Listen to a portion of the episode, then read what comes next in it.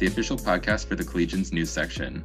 My name is Chris McLaughlin, and I'm one of the assistant news editors. The Massachusetts Daily Collegian is the only student run print and online newspaper here on the UMass campus, serving this community since 1890. We're recording today's episode on Sunday, March 21st, but this, like every installment of our podcast, will be released online a little later after the recording. Joining me to recap the stories we've covered over the past few weeks are the rest of the news team. So if you guys could all introduce yourselves. I'm Cassie McGrath, the news editor. I'm Irina Kostakit, assistant news editor. I'm Sophia Gardner, assistant news editor. And I'm Will Katcher, assistant news editor. All right, great to have everybody here. I kind of want to start out with the topic we usually start out on lately, and that's COVID 19. And recently, we just put out a special issue here at the Daily Collegian to mark one year since lockdowns and quarantines began across the country. So we had a timeline of basically every single article and every single thing that's come through the Collegian in the past year that is related to COVID and COVID developments in Amherst on campus relating to students. And so um, I'd recommend checking it out. Really, it's a time of reflection because we have been in this for a year and so much has changed. So I kind of wanted to get your guys' thoughts on where you were a year ago and where you are now and you know what you've covered and how you're feeling about the situation when you're in. I remember talking about this like on the podcast and we went remote last year. Um, and I remember like I talked about this also in the photo section of the uh, special issue, but I was I remember I was like in web design with um, Professor Josh Braun, and I got the notification from the Boston Globe that UMass is closing for two weeks after spring break. And I was like, oh my God. And I started like shaking, as you know, when you're just like, I need to write now. Like, I can't wait. Like, but I'm in class, so I can't start writing. And also, we haven't even heard this from the university yet. And then we got the email. And I just, I love that class. I didn't know. I he could have been like speaking in gibberish and I wouldn't have known. I was just so focused on getting to the newsroom. And I remember like sprinting down all four flights of stairs from the ILC, like down the stairs into the office, and everyone was like there that was on staff, like from every section. And we were just trying to get out what was going on. And like that was my last time ever in that office, which is working in that office. So it's really sad to think about. And like at the time, we did think we were coming back. So nothing felt real, I remember, because the only thing we were thinking about, like as a newsroom, was getting out the article. So personally, I didn't process any of it that was happening. Two days later, we got the news like that Friday afternoon that we weren't coming back for the semester. Um, and I remember a lot of stuff at the time was like, why didn't they just tell us before? Now we all have to come back and move our stuff out and like all of that. But still, like, I wasn't really thinking about it. And then I was standing in the line at Blue Wall and was like, wait, what if I'm not ever in Blue Wall until senior year? But at the time, we were like, okay, well, we'll be back in the fall. Like, no one really understood because we had never experienced something like this um, life changing and devastating, I think. Well, I should I should say me, I haven't personally. So it was just really disrupting in a way that like I could never have thought that we would still be living through it last March at the time. But then as we went into the summer, it was just focusing on what is going to happen to UMass in the fall. So there was press conferences with Chancellor Subbaswamy, and there were just kind of preparations. Like were debates the RAPM union and the university, and that's kind of what I remember from the summer. I just think the timing is so interesting because if you think back to a little over a year at this time, we were all packing up our stuff and leaving campus for, I mean, I haven't been back since. Um, and then this year, around the same time, we get the email that says that everyone will be eligible for the vaccine on April 19th. So kind of comes full circle and it's looking a little more hopeful now, which is nice after a year of things being kind of looking kind of negative. So exactly one year today, this morning at let's see, checking my calendar, 4:30 in the morning. Um, I was arriving on an 11 hour flight back into the country from Israel and then getting home and uh, my mom telling me that, you know, because I had been on a plane and I might have coronavirus, that uh, she got me a new toothbrush so that it, it, wouldn't, I wouldn't be bringing it in on, on my toothbrush. And she, you know, had done all these weird precautions. We, we would be washing our vegetables when they got back from the market and all these things that, you know, it they seemed like the right things to do at the time and they probably didn't protect us that much. But I remember my brother being very upset that he couldn't hang out with his friends for two weeks after, after having it got home from school. And it was uh, the theme was there was a lot we didn't know. We're back. It's still March 2020, and um, I think we're almost there. So hopefully we are not. Hopefully we're not doing this next March. And I think if we if we keep it up, we won't be. Yeah, um, I think something that's been interesting to watch from like a reporter standpoint and also just from a student standpoint is how UMass has been communicating a lot of things regarding COVID since a year ago. So, like Cassie mentioned, you know, they had originally told us, oh, you guys are going home for two weeks. And then two days later, kind of sprung on us that actually would just be for the full semester. And then last fall, a lot of students were supposed to come back, but two weeks before, they suddenly notified people that they wouldn't be able to come back or a certain percentage would not be eligible to come back.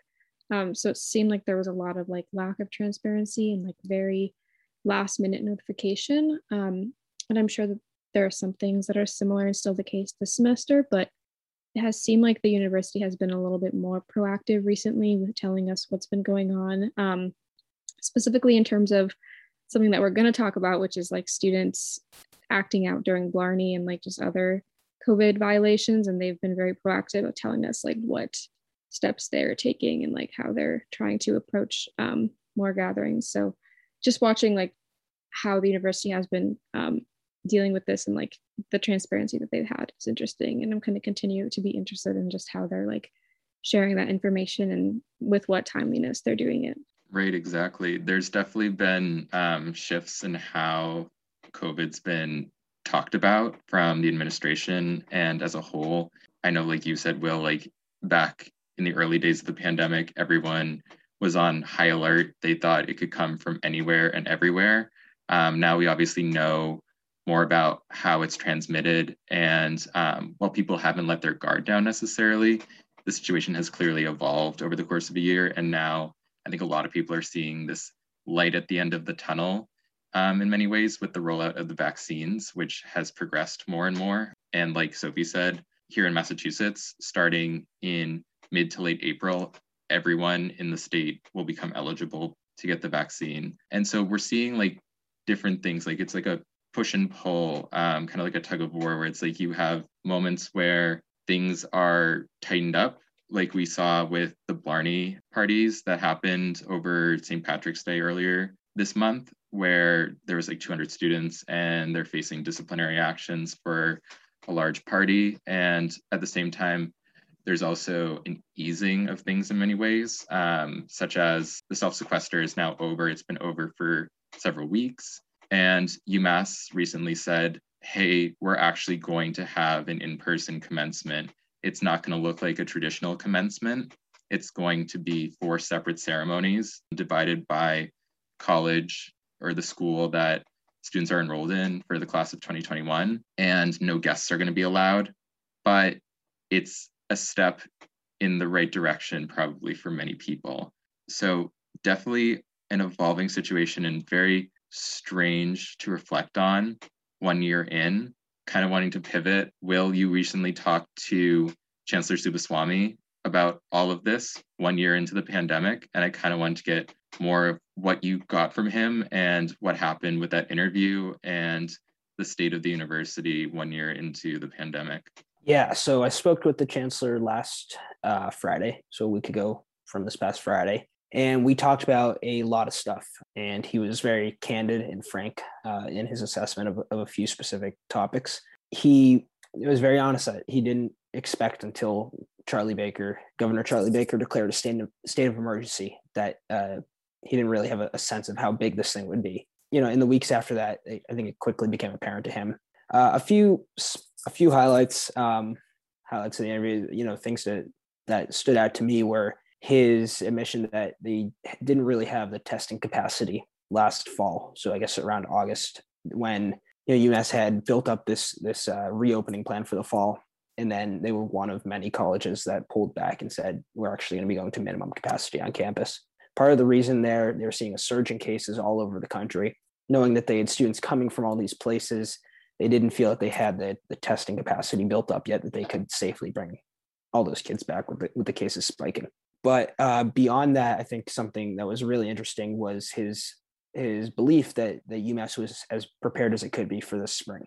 So he was, you know, talking a little bit about how with the uh, the spike in cases that that started, you know, in the first two weeks of campus, his belief was kind of in line with those who say who would say that you are dealing with you know, young immature students that, that they have to take responsibility. It was not really in his belief that the school should be at all responsible for the student behavior. So he was saying that even with the best laid plans, as much as they could pre- prepare, they don't have total control. And he thought that they were entirely prepared for the spring. And we'll leave that up to the listeners to decide, I think, about whether or not they were totally prepared. But what we know is that uh, at least their contact tracing system was overrun. So whether that reflects a lack of preparation, I don't know, but it does reflect a contact trace contact tracing system that wasn't ready for the spiking cases that they had. I think in terms of preparedness for the fall, we've seen kind of over and over again this issue where there's no one responsible for breaking up gatherings because UMPD will say, you know, we're not we're not the COVID police, and then it's not really Amherst police jurisdiction when it's on campus or you know very um, UMass students, um, especially fraternities, because they're on, uh, on campus or they're, you know, a branch of UMass. Um, and I think that is kind of speaks to UMass's preparedness because you would think that while it may not be the university's job to, while the university might not be able to predict how students are going to act, they can have structures in place um, to deal with the possible actions of students, which they didn't seem to in terms of specifically gatherings. So I think that that's something to consider when we're looking back at how the university prepared for this fall. Yeah, and uh, you know, along that, along that too, um, is this kind of idea of whether or not they have put these RAs in the right position, because the reason that Amherst Police or UMass Police don't break up these gatherings is because they're not really laws; they're public health guidelines. So there's not much that the police can do. And with UMass, you know, the reason UMass could break these up is because we're students here and we play by their rules. So they when they set a guideline and then have a largely educational approach around enforcement, which is the correct public health approach, but it's still, you know, there's still many students who are going to be breaking guidelines without really fear of repercussions so I think that's kind of like the, the, situation they've put a lot of these RAs in is that RAs don't feel that they uh, and they tell us this that they, they don't feel that the school has is going to essentially bring these cases fully forward. They think that they see they see a, a, gathering of 20 people to say i could write it up but what am i doing going in there and interacting with 20 20 people for these kids to get a letter that says just a reminder here's what the guidelines are i think something that like has been undercovered like even like by us is like the day-to-day struggles of students as well. And especially like the grief of this time period i think it's like really hard. It, it's just like exceptionally hard for students sometimes to even like get out of bed in the morning having faced like such a lack of normalcy and loss. And so in like the context of like like last semester and some of the conversation personal conversations i've had it's been it was like kind of like, oh my God, like last semester it was awful. Like the lack of breaks we had, I was like so burned out, which is very much happening again. Um, but I think that people had like the spring to look forward to last semester. And then we got the news pretty early that the spring wasn't going to be really any different. Um, of course, more people are back now, but in terms of like day to day lifestyle, of a lot of the students that I've personally socialized with who are upperclassmen, like you're living off campus still, you may have one in person class if you're lucky. So I think that like there's been this kind of like new normal that it's really easy to forget that individual days are really hard for students and like and I think about this last year as like a journalist, I think it's really shown the importance of student media more than ever because the the coverage that we have done at UMass would not exist otherwise. But at the same time, like as a person, I'm thinking like there there's long stretches when every single day was really really hard but it was just constantly pushing through because hopefully someday we get better and now that we have vaccines on an actual timeline it's much more stable i think for at least me personally like when I got the commencement news, my parents were like, "Oh my god, that's so great." And for me, like I was like having a really hard time with it because I thought I had accepted that nothing in senior year was going to be like what I had originally expected, but that seemed like kind of like a stark reminder of that a lot of us will never get the day like a day you can never get back which is graduation from college and it will never be what we ever wanted it to which in the relative to what we're going through it's nothing. And relative to what it could be the worst case scenario it's also not bad. But i think because we're constantly being fueled into like this silver lining pipeline it's like sometimes you just need to let yourself think about it. And i think that's something that students are still very much experiencing. And i think it's important for the collegian to like address um, because that's like the very real reality for a lot of students whether whatever they're going through you know cassie that's something i feel like a lot of people are experiencing is it's been one of the worst years that probably anyone alive has been through um, i feel like that's not an exaggeration you're right about this trap of well, at least it's not the worst case scenario, but it's a grieving process. You have to let go of so many things that should have been there for you. And it's something we as students are constantly having to come to terms with and grapple with, especially as we're still going through the motions of classes and extracurriculars and jobs and responsibilities. And it's hard to navigate. And I think you're right about there finally being this light at the end of the tunnel with the vaccines. It feels like there's measurable progress now, but we're still kind of in it. And I think, like Sophie said, just a lack of breaks, just constantly being in it and getting burnt out. It's definitely something that a lot of people are feeling related to all of this when you're in. Hopefully, maybe in a future recording of this podcast, we will have some vaccinated assistant news editors and news editor and we'll be in a better place. And now, kind of switching subjects, the other thing, big topic that I wanted to discuss was the recent Black History Month special issue that the Collegian did, because this past February, like every February, is Black History Month. And it's always super important to recognize the Black community here in the US. And I think this special issue really highlighted a lot of different aspects of Black History Month. And I kind of wanted to get your guys' thoughts on how you think it came out and just the importance of having this special issue in place um, to commemorate this month.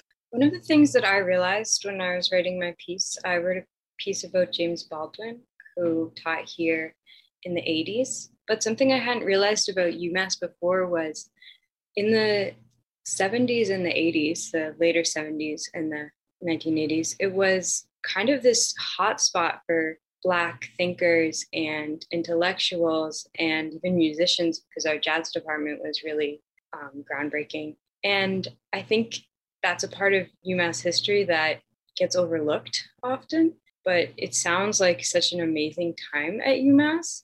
And I, I wish that it hadn't been kind of, I don't want to say forgotten, but I wish that it was still talked about more. And I wish that UMass kind of, I don't think it really is that anymore. We still have a lot of incredible African American professors and thinkers here, but it's not really the groundbreaking hotspot for that kind of thought that it was before. I think that's in part because we had one of the first Afro Am departments that was fully formed, um, which really attracted a lot of Black intellectuals to the Amherst area. But I think we've lost some of that along the way. And I think it's that's something that's really interesting to reflect on.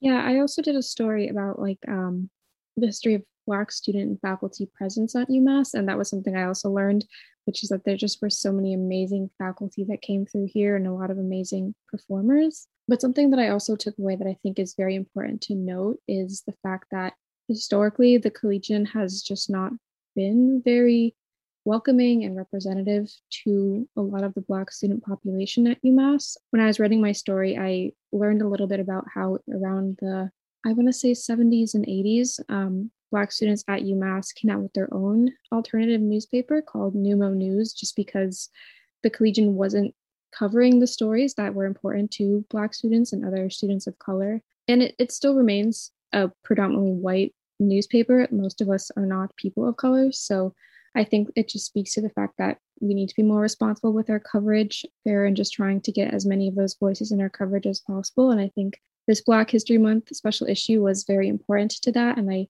just am looking forward to us continuing to try and like find those stories and seek out those voices and bring them into our newsroom as well. Thank you for saying that, Irina. I couldn't agree more. Um, and I also wanted to note that it was an honor to speak with so many like absolute legends for this special issue, like John Bracey and um, Judyie Al-Bilali and um, Ernie Allen and more, so many more people.